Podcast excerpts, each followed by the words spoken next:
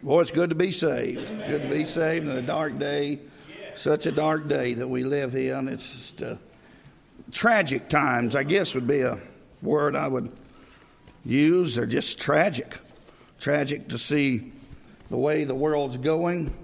Tragic to see uh, the way that uh, uh many of our uh, loved ones are going.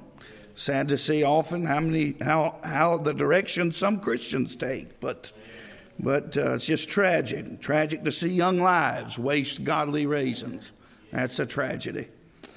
But if you're saved by God's grace, you got plenty to be thankful for, plenty to shout about, plenty to be uh, glorifying the Lord about. So uh, I trust that uh, the Lord will help you this morning. We'll be back in the book of Titus again, uh, and we'll look back in the book of Titus. And the Lord's kind of directed my heart here. It's it's just funny. Seems like uh, the Lord, He's just always right on time with exactly what you need. Brother Golston had a good uh, uh, devotion this morning. Appreciate him uh, talking about that. The Lord's always right on time, always uh, willing to help and give to us what we need. And uh, if we'll be in our place, uh, the Lord will always give you something from the Word of God. And so, if you'll look, I'm going to just run through this quickly, uh, as quick as I can. I tried to cut the, the singing a little bit shorter this morning so that we can spend a little time here. But I'm going to catch us up just a minute. Uh, I, I, won't, and I won't do this again to you. Uh, but just go back with me in Titus chapter number one and um, we will I'll give you this um, so that you, if in case you write any of this stuff down. Uh, but in Titus chapter number one, we see an introduction to begin, and we know he's introducing uh, the letter just as Paul's custom is to do in these letters, and um, he, you know, is uh, addressing uh, Titus, whom he calls him mine own son after the common faith. And um, now Titus is a Greek uh, that we know he's a Greek um, through and through. And uh, so he sends him to this Greek island known as Crete. And um, Paul does, and, and under the direction of the Holy Spirit, we believe. Um, but this young preacher, Paul loved him and uh, dearly uh, as Timothy, uh, and um, he wanted him to go and to set some things in order. Now, uh, Crete, the best I could tell, there was Cretians on the day of Pentecost that were there. Um, I don't know what role they may have played in going back to their homeland after uh, having those things take place there, and maybe begin to mimic maybe some of what they saw uh, on the day of Pentecost. And uh, uh, but it's mostly believed, uh, the tradition anyway teaches that Paul, after his first imprisonment in Rome stopped here at this island of Crete, this Greek island, and established uh, churches, saving, uh, uh, uh, preaching the gospel. Folks were getting saved. And for whatever reason, he left early and was not able to establish what God wants in churches. He wants order, right? God's a God of order.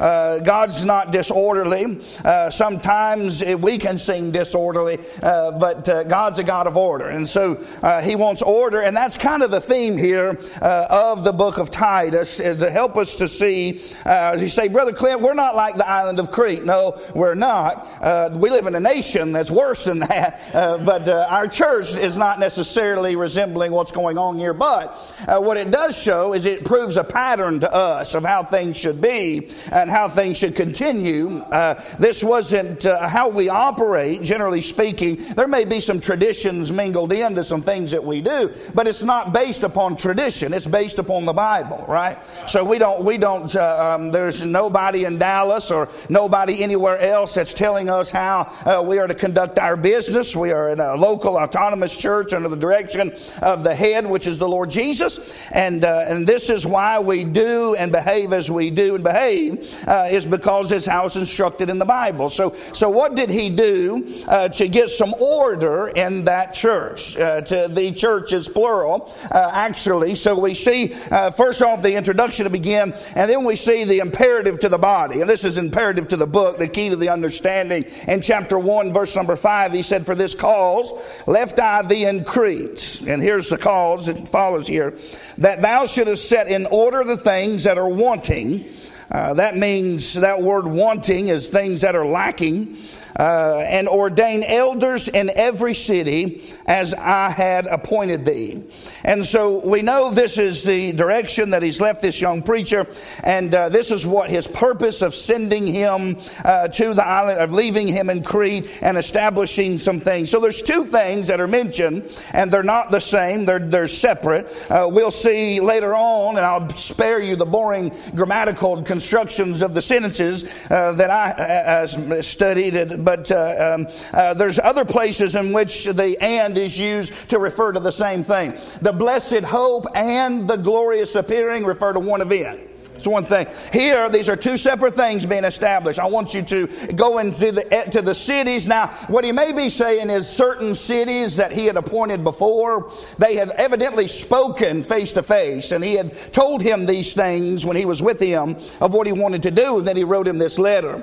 Uh, so he already knew of some things that he said, I had appointed thee. So they talked about this already. Uh, and so we know Paul must have been here uh, because he left, left I thee in Crete. Uh, to me sounds like they were there together and he left him there as he moved on. And they spoke about the things that were going on in Crete. And so he left him there and wanted him to do two things. He wanted him to set some order. And, and, and how is he going to do that? Uh, things that are lacking. Well, one thing that was lacking was elders in every city. That leaves us a pattern. You know, that helps me to see some things. I, I believe God is very, very concerned about foreign missions. You say amen to that? And this church church loves foreign missions. Um, but here, this is a local mission here. He's telling him, I, I want to see you ordain elders in every city right? I want to see churches established uh, in Harriman. I want Harriman Baptist Tabernacle.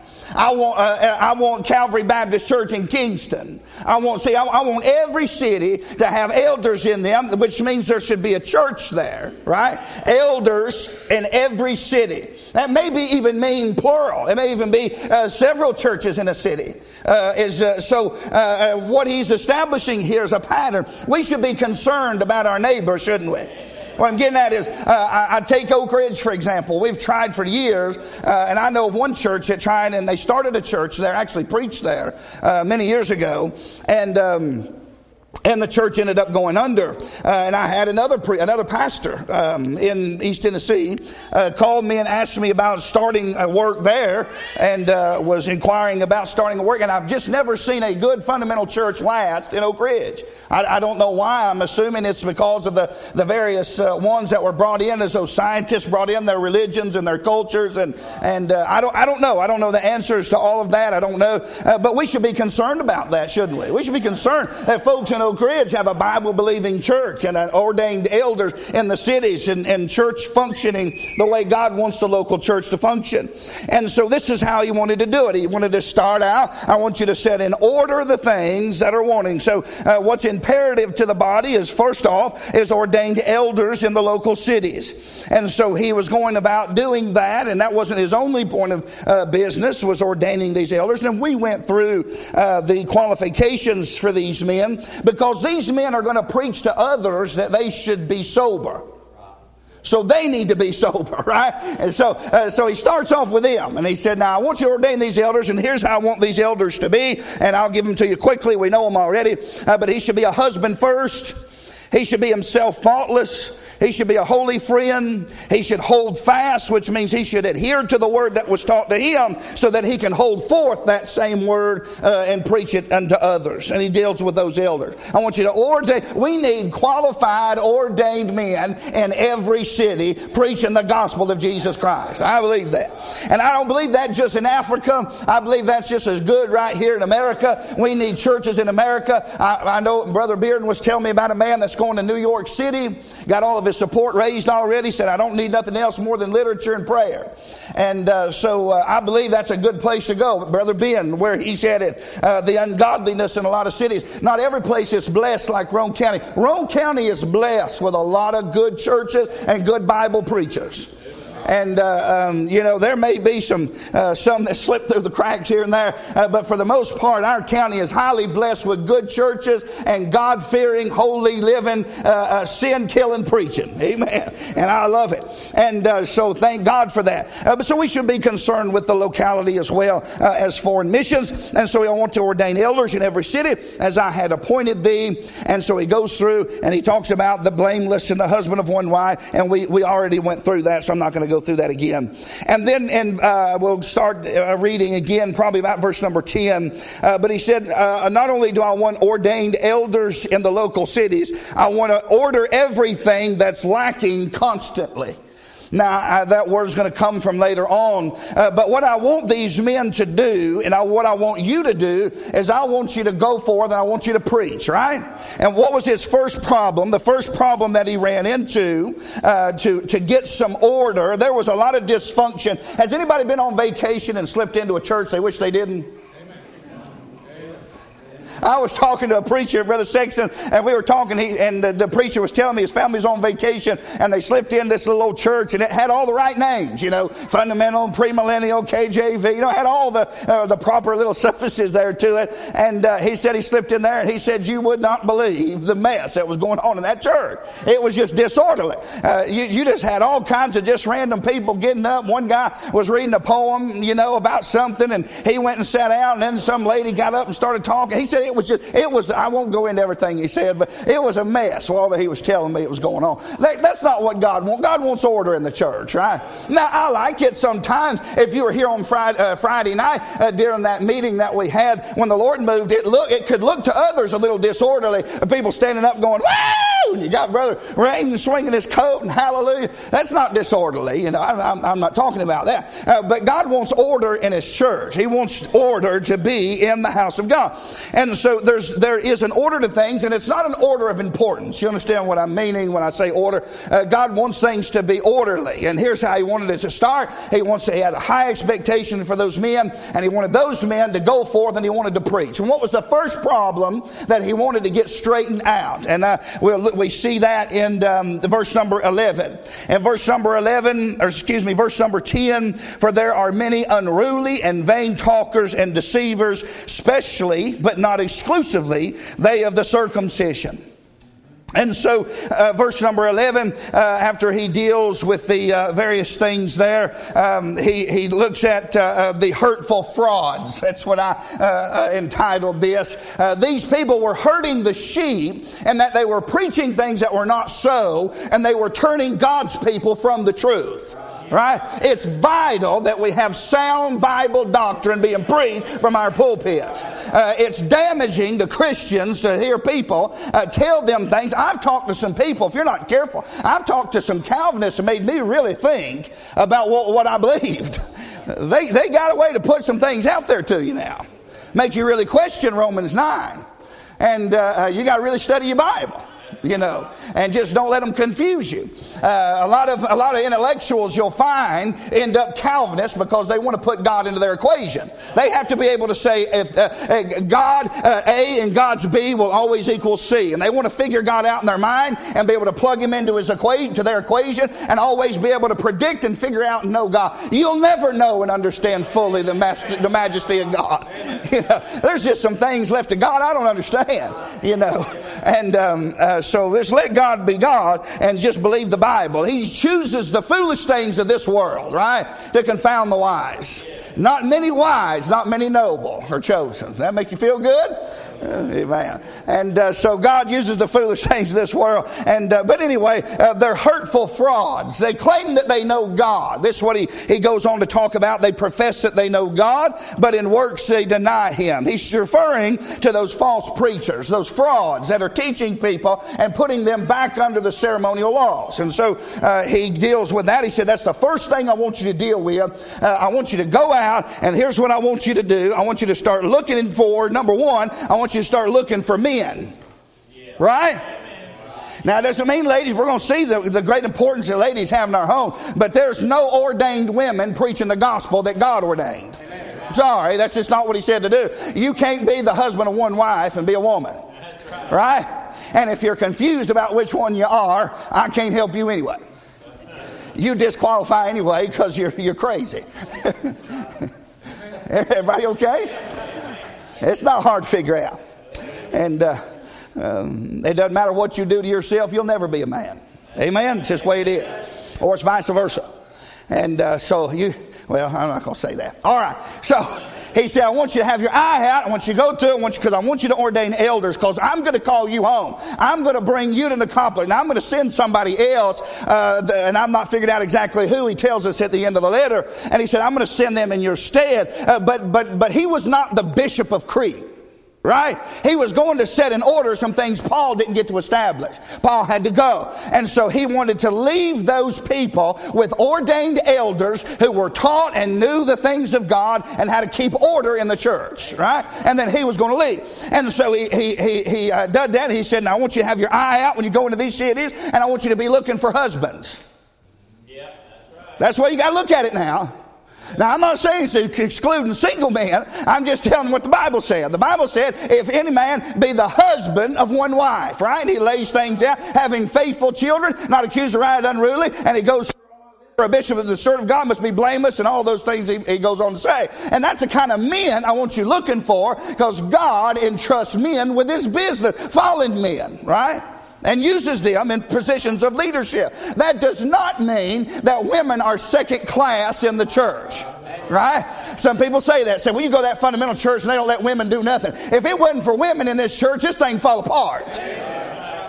I tell you right now, I sat over there in that meeting the other night with those ladies keeping this thing going, and uh, they, they, they did probably pretty good, Brother Jones, uh, because the way he's able to operate. But my poor little old brain, they're going to have to really work at keeping this thing going. I'm all over the place. I, I seen some people standing back there. I, I, just come come to me all of a sudden. I said, "Hey, they're not going to have any room. Let's get up." Well, I got everybody to get up, and there was two tables open.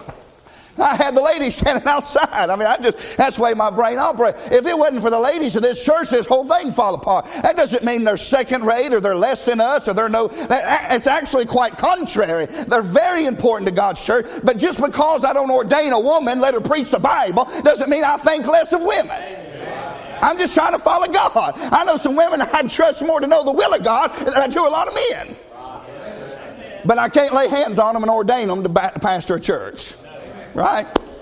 And so, because that's God's business. So, so he tells him, I want you to do that. And then I want you to, that's one thing that needs set in order is we need some churches established, some order brought to those churches with elders there so that they can teach and affirm these things constantly. And then he said, the first thing is uh, that, I, that I see is you've got, especially the Jewish Judaizers, they're teaching false things and they're getting everybody confused about the relation uh, that they have to the law. That's a confusing subject a lot of times. And the last thing you need is a Jew uh, that's still trying to uh, work in the ceremonial laws of, the, of Moses uh, into the, the life of a Christian, right? A Jewish Christian or a Greek Christian. And so uh, that was very confusing. So what, how, how are we going to fix that, Paul? How are we going to deal with these hurtful frauds? You're going to hush the frauds. Here's how you're going to do it. You're not going to go in there and start smacking people. Come on now, everybody wake up. You're not going to go in there because the weapons of our warfare not my, are carnal, mighty through God. You're going to go in there and you're just going to preach what's right. Right? And, I, and, the, uh, and God, if you honor the Word of God, the Word of God stand by you. And God will honor the truth and the Word of God. And it'll go forth and accomplish what He sent it to. As dew that falls down from heaven, it'll accomplish what God wants the Word of God to accomplish. So just stand in the pulpit and just preach the truth. And it don't matter if it hair lips the devil. Amen. Right? And that'll take care of them false that false crowd. God will take care of them. Just get in the pulpit and preach the Bible. Right now. They didn't have the full canon of scriptures at the time, but that's how we are now. that was just per, now. Okay, so here's what here's how you're going to do with them. You're going to hush the frogs. I want their mouths stopped, and I want you to preach what's right. Right? All right. So that'll take care of that. Now you'll have to do that all the time because you're going to have folks pop up all the time with some kind of false doctrine and you just got to keep preaching the truth. Right? A man pleaser would adjust the truth to try to keep people happy. Don't go in there and, and hurt those Jews and don't, you know, they all believe the same God. A man that believes he has to work to keep his salvation doesn't believe the same God I do. Right? We're not on the same team. And so don't worry about that crowd. In fact, those that are trying to put people under the law, he, he, he goes on to tell him uh, they're unbelievers. Right? So don't worry about them. God's concerned about his sheep. He wants you to go in there, set things in order, and run them wolves off. And he wants you to hush their mouth by preaching the truth, right? That's the first thing he has him deal with. Then we come to the next part, and uh, he deals with the habits of the family. So he, he deals with in verse number, uh, go with me here. I'm not going to go back, and we already kind of preached uh, a lot of the uh, other things there. Uh, but the, one of them says, even a prophet of their own said they're always liars, evil beasts, and slow bellies. Right? This witness is true. Rebuke them sharply that they may be sound in the faith. There's some things you just don't put up with long. Right? You just got to rebuke it. You got to rebuke it sharply and just let it fall where it falls. If it knocks you out, it'll just have to knock you out because we're not going to change the truth to make you happy. Right? Everybody okay so far? Because that'll be different. He's going to change tunes in verse in chapter 2, and he's going to use this word, exhort them. That's different than rebuke sharply. That's to beg, to beseech them, to, uh, to I beg you, please, servants, uh, obey your masters. He's talking in different language there. It's a lot different than a sharp rebuke. There's different deliveries for different times. We got to be sensitive to the Spirit of God for those kinds of things. Now, um, one of them says, either probably said, This witness is true, and I want you to rebuke them sharply, sound the faith. Don't give heed to Jewish fables and commandments of men. Unto pure all things are pure. Verse 16, they profess that they, that they know God, but in works they deny him, being the abominable disobedient, and even their good works are rejected of God. Okay? That's the false deceivers and the false unruly vain talkers that has been causing everybody trouble. Then we get down to chapter 2. And uh, after he deals with the habits of the family, he said, I want you to face the harsh facts. You just sometimes, listen, you can't just ignore when people are, are, are, are living in open sin and rebellion to God, claiming to be saved. You can't just let it go. There comes a time you have to just face the harsh facts and the reality of what's going on and cut them sharply with the Word of God, rebuke it. it just has to happen. And uh, so uh, uh, that's not all the time, but that's uh, uh, definitely something he wanted them to do here and just face the harsh facts. And so then we get down to chapter 2, verse number 1, and you can take your pick, either holiness and the faithful, but I like he wanted a healthy family. He, he, he's speaking in language here that makes me immediately begin to think of the church as a family. And it is, Brother Golston mentioned it this morning. The church should function as a family functions. Right? You got the dad who's the head, the wife who's the help, and the children that are the hope, right? And they function and they hold, none of them are any less than the other. It's not a matter of more important or less important. Uh, it's just a matter of submission and different roles that they play using their gifts that God gifted them with. It's just a difference, not a, not a matter of uh, value, right? I have a pretty good idea how valuable all of us are when God sent His Son into this world in our stead. Everybody was as equally valued when God shed his blood on Calvary, right? And so God doesn't have any, uh, big, there's, there's none of that stuff going on uh, uh, in the body of Christ, nor does God want it that way. We have to be careful not to be respecter of persons and all those things. All right, so he wanted a healthy family. So uh, Titus, I want you to go in them, I want you to go to, I'm going to stay in Crete. I want you to travel around to these cities. I want you to rebuke the false teachers by just preaching the gospel. And them Christians that are letting their natural flesh guide them and lead them in their life. They're, they're out of order. They're disorderly and how they're living. And uh, I want you to rebuke them sharply because I want them to be whole and complete and sound in the faith. Right? That's what I want you to do. Now, how do you have a healthy church? How do you have a healthy family? Well, we've already started with it. You need a sound Bible preacher. That's number one, who qualifies to be in the pulpit. That's number one. Uh, but that will never be enough for God's church. Just won't be enough. Now, could it be? I guess it could be. But that's not the way God has set, uh, has set to order his church. He doesn't want some man lording over his heritage and he's the only one able to do anything or doing anything and trying to what you end up with in that uh, is it does resemble a cult in which uh, uh you've got people following a man and that's not what he wants, right? And so what he wants, yes, there's a head, yes, there's a head to Christ Jesus, and then you have the under shepherd and obey them to have the rule over you and all those things that, that, are very true and very real. And we won't go into those. Most of us don't have a problem with that. We understand that, know that, how God ordered his church and those things. Uh, uh but uh, then he said, I, I, what I want is that you got that preacher preaching, and speaking sound doctrine, and he's in living and conducting his life in a manner that's honorable to that office just as well as he was expects others to respect the office. Hey, wouldn't that be nice if you could get pastors to respect the office as much as they command everybody else to respect it? Why don't you act in respect to it, preacher? Amen. Is that okay? Does that hurt anybody?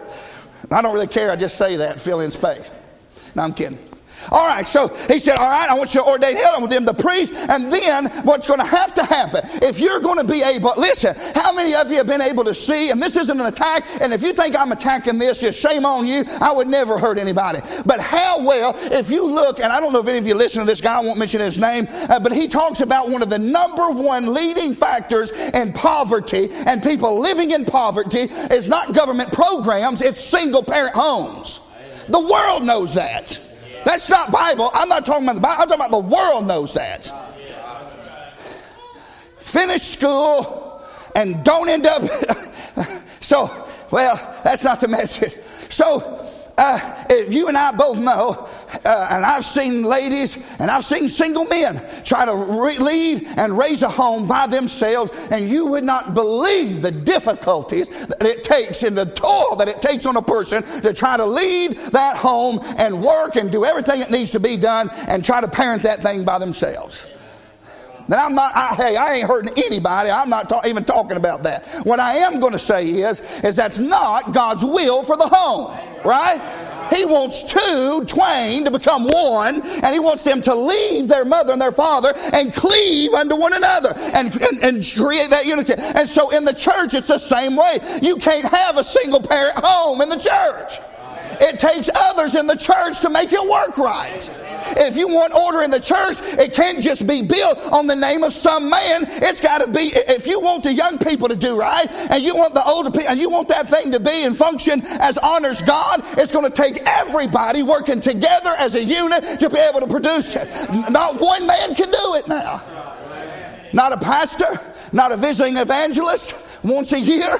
It's going to take the work, the everyday intentional labor of God's people, every single member in the body doing their part to make sure that church functions in an orderly fashion and honors God. Amen. Hey, you get in a home, and you get in that home, and uh, I know, uh, well, I, have tried to do my best not to use my kids as examples anymore. That's tough. It's the only ones I got. I ain't raised no other kids. Uh, so let me just say it like this. You all know what I'm talking about, mom and dad. You know exactly what I'm saying. When you're raising that family and you're trying to lead them in the things of God and you're trying to carry them through and you're trying to get them going right, you get one of them kids backwards. Get one of those kids to get involved in sin. You get one of those kids to do wrong. It, it tears up that whole house. Just one of you kids can tear the whole home nearly apart. You can cause mom and dad to start arguing because they're arguing over how to deal with you, and maybe daddy was too harsh, and maybe she thinks this, and maybe no, that's the way not, not to be, but that's the way sometimes it can very much happen. It's a reality. Two imperfect people trying to raise an imperfect kid. And uh, so you see this happening. You go on and you just get one. It doesn't matter if it's a little kid, if it's an older teenager, doesn't matter what age group you have them in. If they get backwards, if they get raw, if they get upset, if they get out in sin, whatever is to happen, I'm telling you, it can nearly destroy that home. It's, I've seen kids alone destroy marriages. I've seen people divorce because of the, the, the, the, the, the problems out of a single child. Not a single family child. I'm talking about just that one child, that one instance. One one of you, just one of you, get messed up. You're important. I'm not belittling your position. You young people are important. What I'm trying to say is, it's the same way in this church. You get one person that gets offended. You get one person that gets wrong. You get one person that's out in sin. You get one person that gets mad. You get one person, whatever it is, you get that one person outside the will of God. It can nearly tear the whole church in half. Some of you have been here a long time, been through church business. You amen me on that one, would you? You've been through enough to know that's the truth. It's, it's amazing one person can do that in a church.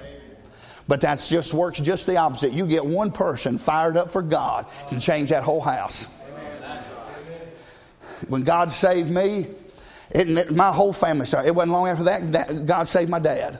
God put Nikki and Beth in church. Uh, Nikki, uh, uh, Nikki and David, and put Beth and Spencer started going to church. And I mean, he nearly started dealing with my whole family when I when the Lord saved me.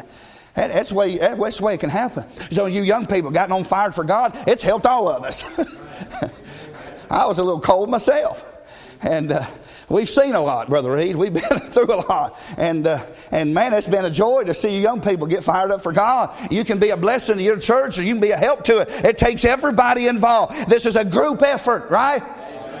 You want to, and, the, and, that's the reason this church is still here. It was never built on a man's name. That's why you all are still here going on and trying to adjust to me and living for God and supporting the church and going right on because it wasn't built on a man right? This is God's church, right? I thank God for that. Thank God for that. Wouldn't be here if otherwise, right? Y'all love the church and stood with it. Thank God for that. And so it's going to take, it's like a family working together to have healthiness, to have wholeness, to have order in that church. The aged men, and that's where he starts out next in verse number two.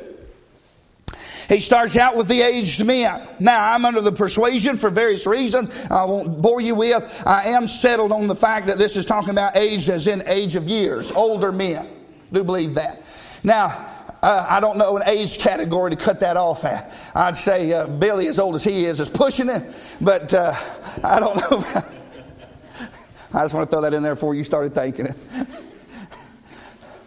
But I, I, would say the hoary head, the Bible talks about often, would be a good, you know, the white hair of, uh, of the head of the man. Uh, I, I, don't know. I don't. I hate to stop there. I, I really don't know. Uh, but the aged men, I do believe that's in years to whatever years that that might be. I'd say I'm knocking on the door. I don't know. 40s to 50s could still be aged men. I still see myself as a younger man and looking up to the older men. So I, I, don't really know exactly, but uh, you figure that out from from the Lord's perspective on your end, uh, where you fit in that category, but he said the aged men. And here's what I want them to do. So we've got the preacher straight, and we, we got him qualified, and we got him speaking and preaching sound doctrine. Let's preach this book and not his opinion and commandments that he feels like is right. Just preach the book, right? It'll be all right. But that won't be enough. I want you to tell when you get there, remember, he's going into these cities trying to establish some order. People were out of order. Maybe, maybe you had, uh, uh, I don't know. I mean, our minds could wonder and go on. Uh, but he said, here's what I want to happen. If you want this church to function right and you want people, and you want this church to honor God, you're going to start that preacher, then you're going to start with them aged men. And now, what do you want out of them aged men? Now, there's two things I want you to notice, and we'll go on quick because we talked about the aged men a little bit already. I do not see a connection to the aged men and the young women. So uh, uh, these aged men, you know how in the next verse it'll say the, young, the, the, uh, the aged women, I want them to live this way so that they can teach the young women. I do see that. But there's not a connection connecting one group to the aged men. Uh, so I, I just I, I, believe it's possibly uh, uh, telling us of how men ought to conduct themselves in a church, right? We, we shouldn't be too, too uh, uh, uh, uh um, uh, spending too much time with young women that are not our wives. That doesn't mean we don't teach them, that we couldn't teach in a class where they're in there. That's not what I'm saying.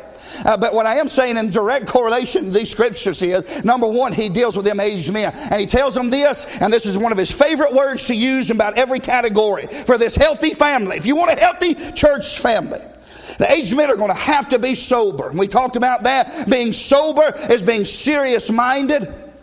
You're going to have to have those men uh, serious minded about eternity. They're going to have to be serious about the things of God, serious about church. And as the young men look upon that thing, they see just how serious their walk with God is to them.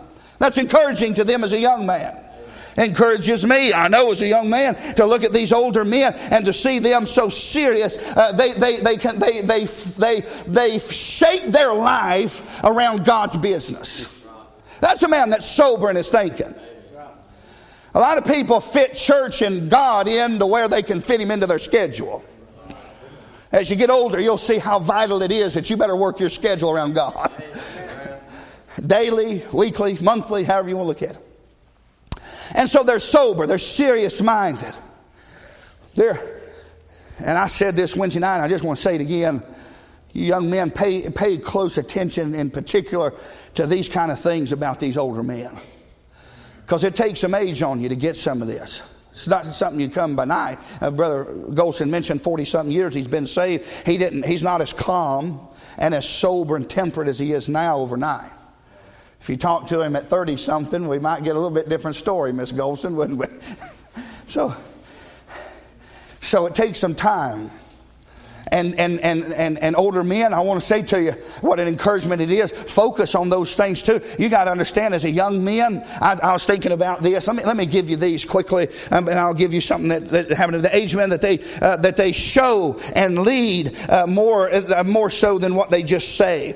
Uh, they're sober, they're serious about life and eternity. Grave, we looked at that. That's to be honest in their dealings with, with others. They're, they're honest. Uh, temperate, meaning they're, they're moderate. They're calm. They're under control. Now, I want to say something right here because as a young man, you're going to find this has not come easy to you. When stuff goes on in my life, I'm going to tell you what my insides do. Ah! That's a deal wake some of you up. I don't normally scream like that. That's what my insides are doing. Now I'm sitting there going, mm-hmm, yes, let's pray about this. And inside I'm going, ah!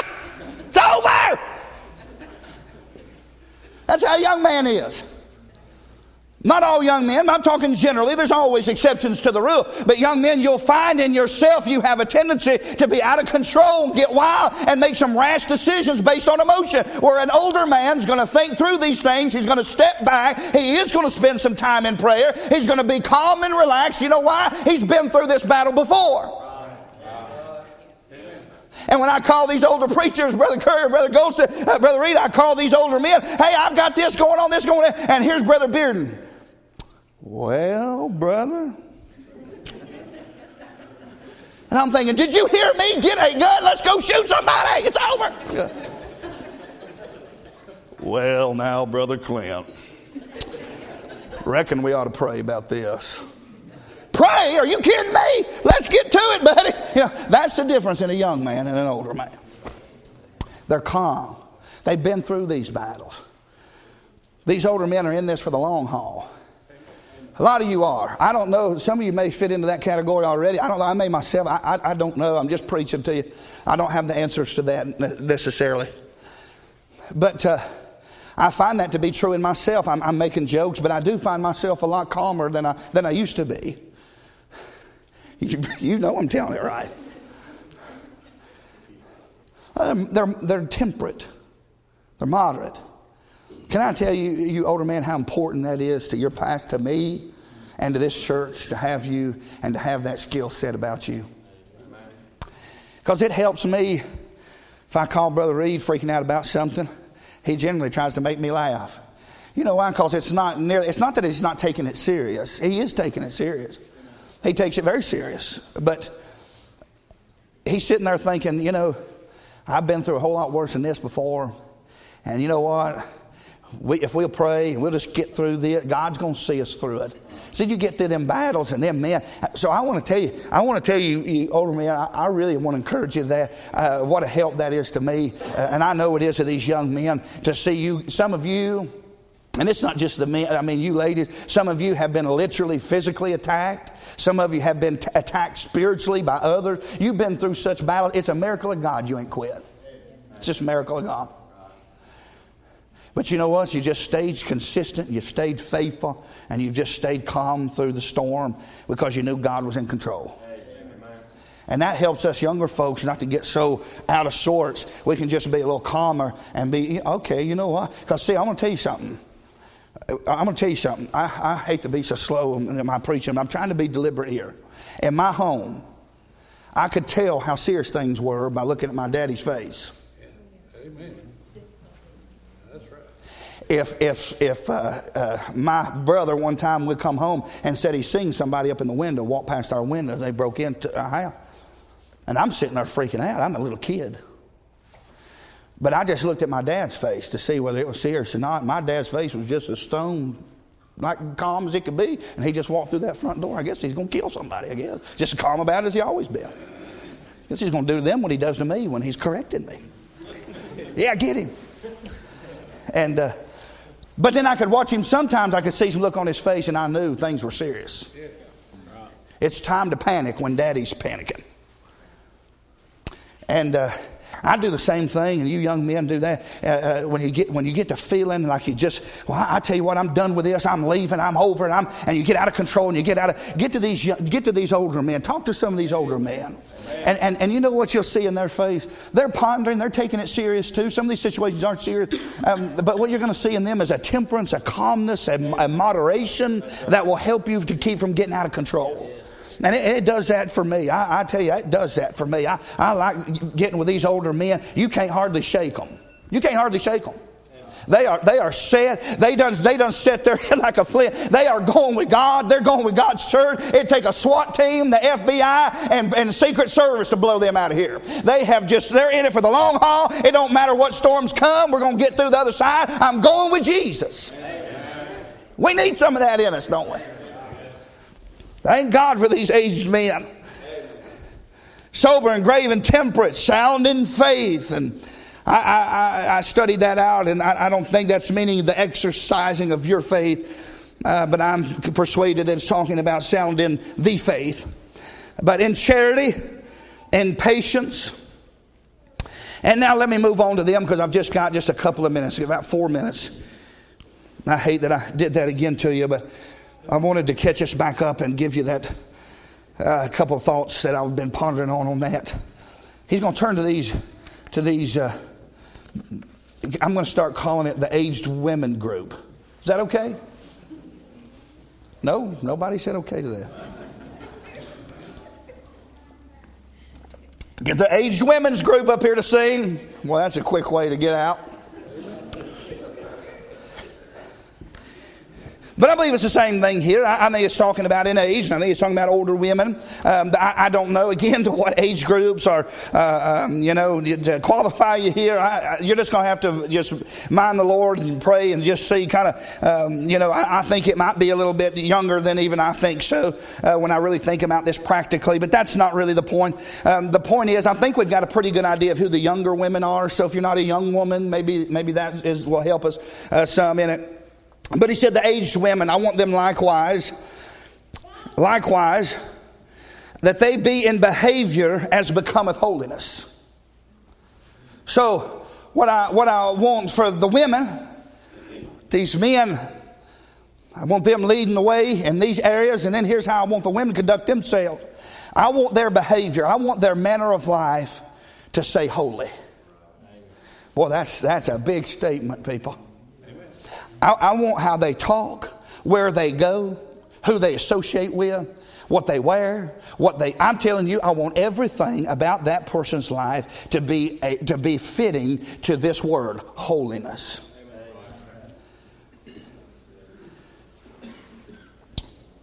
I think that's important for many reasons of why he focuses in here on that. I, I don't really know uh, exactly why uh, that he, he, he, pulls out some of the things that he pulls out. Uh, I see it in the men, uh, but in women, he's going to give you this one now. And the aged women, I, I, want them, if we want our young people to, to live right and to conduct themselves in a holy manner, we're going to have to see it in our older women first, right?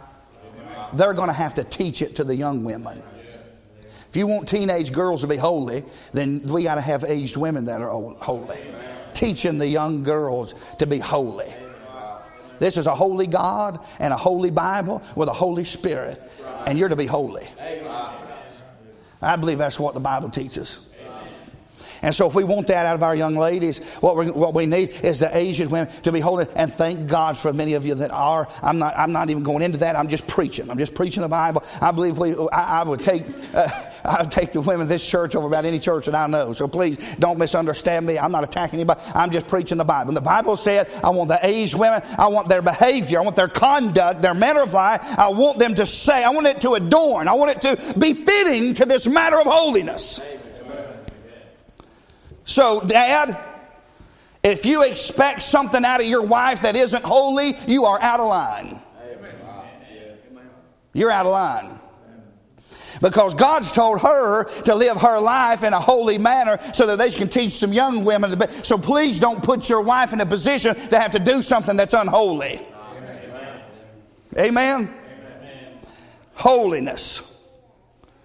Aged women likewise, they be in behaviors becometh holiness not false accusers.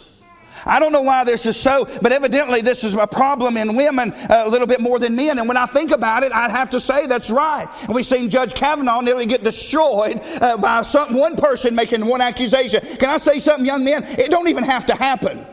A lady can, a woman, a young woman, a woman can say that it happened and you'll nearly never live it down.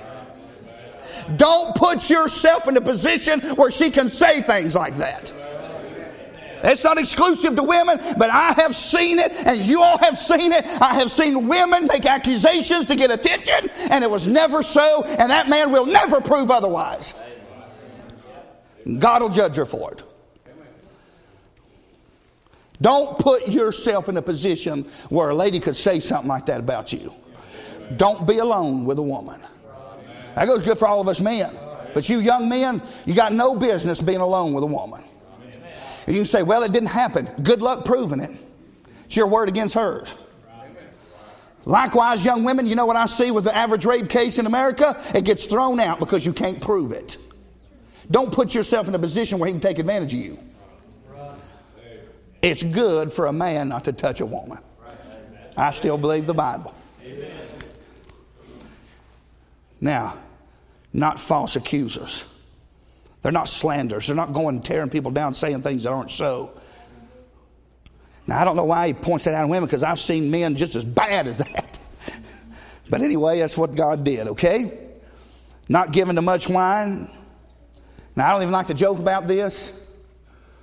We're going to have that ladies' day, and I said, We're going to have drinks. Some of you need to get right with God. Where your mind went.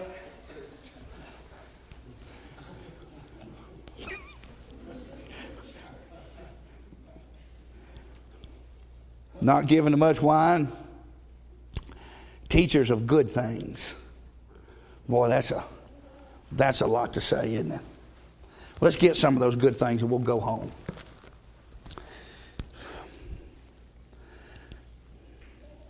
If they're going to be teachers of good things, what kind of good things do you want them to teach? Now, here's what, here's, here's what I want to teach I want them to teach young women to be sober. So, young ladies, you see your responsibility right here. So, in the church, what's my responsibility? As a young woman, you need to be sober. You need to be serious about the thing. Not drinking at the ladies' day thing. That's all I'm talking about. Look up here. I'm talking about sober minded. Be serious about the things of God. Don't, hey, you better be serious about what I said about not touching a man. Touching him makes him think that you're interested in doing something else. Don't put yourself out there to make him think that you're available or that you're willing to do things that are already on his mind. Is that okay to preach here? Don't put yourself out there like that. You say, Well, I'm just being nice to him. Nice equals something else to most young men. Well, she must want me. I was just trying to be nice to him. I don't even like him. Well, in his mind, he's already got you and two married. You, you and him married. That's how a man thinks. Am I telling it right? A young man, if a woman shows interest in him, a lot of times a defiled young man's mind is going to be thinking that there's some things he can get her to do. Be careful how you conduct yourselves around young men. So I don't want to go around suspect of all of them. You better be suspect of all of them. and I love you, young men. But I don't want my daughter uh, uh, even to sit next to any of you. Right? And I trust a lot of them in a, in a certain way. They're good young men. We got some fine young men here. But I don't trust flesh. I don't trust yours and I don't trust mine. And if you trust yours, you're crazy. So, is that good? Good. I like it. Y'all a bunch of legalists. They don't even let their young people make out and hold hands. Yeah, boy, we're crazy, aren't we? They're so crazy down there, they believe the Bible, won't even let their young people touch each other. Boy, I tell you, guilty. Guilty as charged. I've seen what that does to a life. We're just a bunch of legalists, I guess. Now, so young women, these, these, these older women are going to teach you that stuff. Well, we're coming back tonight.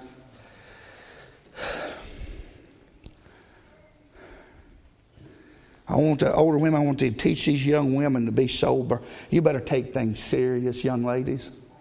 This is serious business.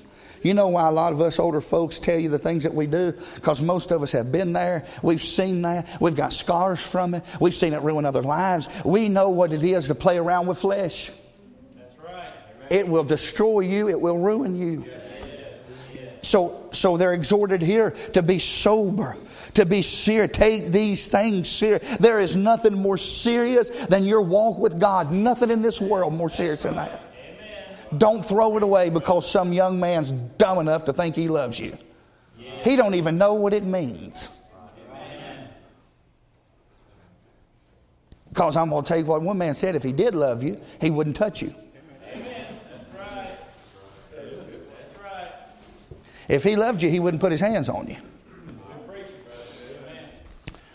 Now, this is a whole lot easier to do when you don't have men in pulpits touching women they shouldn't be touching. Because, see, our young people see this. You see the order and why it's so important? How are you going to get in the pulpit and tell young men what to do and tell young ladies what to do and tell the aged men and the aged women what to do when you got men in the pulpits that won't do it? The aged men and how important that is. And you got men in the church guilty of the same junk. How do we expect our young men to do it? That's why you're so vital to the health of this church. And these young ladies want them to be sober, serious about the things of God, take things seriously. And uh, uh, why, don't, why don't we just come back tonight? Let's, this is a good stopping place. Because if, if we go into these verses, we're going to have to stay here.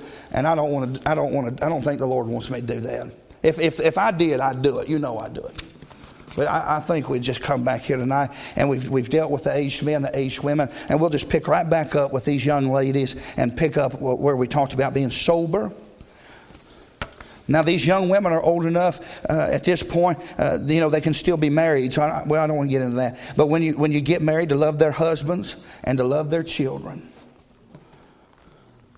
Boy, that's, a, that's important.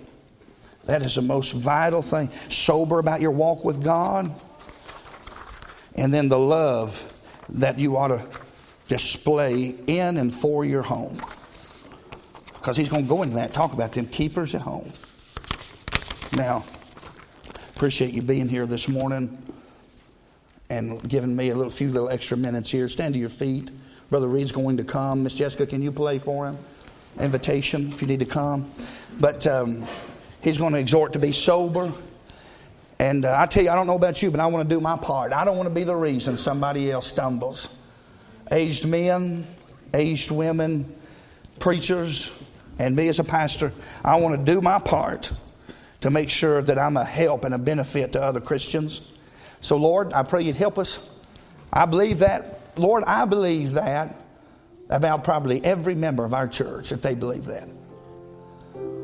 They want to do their part. I don't think we have one person in here that's a member of this church that I know that wants to be a stumbling block to anybody. So, Lord, help us, please. We do want to glorify you with our lives, but we also want to be a help to others in their Christian walk. And we want to be a help to this church. Lord, I believe that. We love you. Lord, it'll take your divine power and help. So please help us, give us understanding and wisdom, and then help us to make and make adjustments in our life where we need to. We love you in Jesus' name. If you need to come, Brother Reed's going to sing 365. 365. If you want to sing along, you just mind the Lord.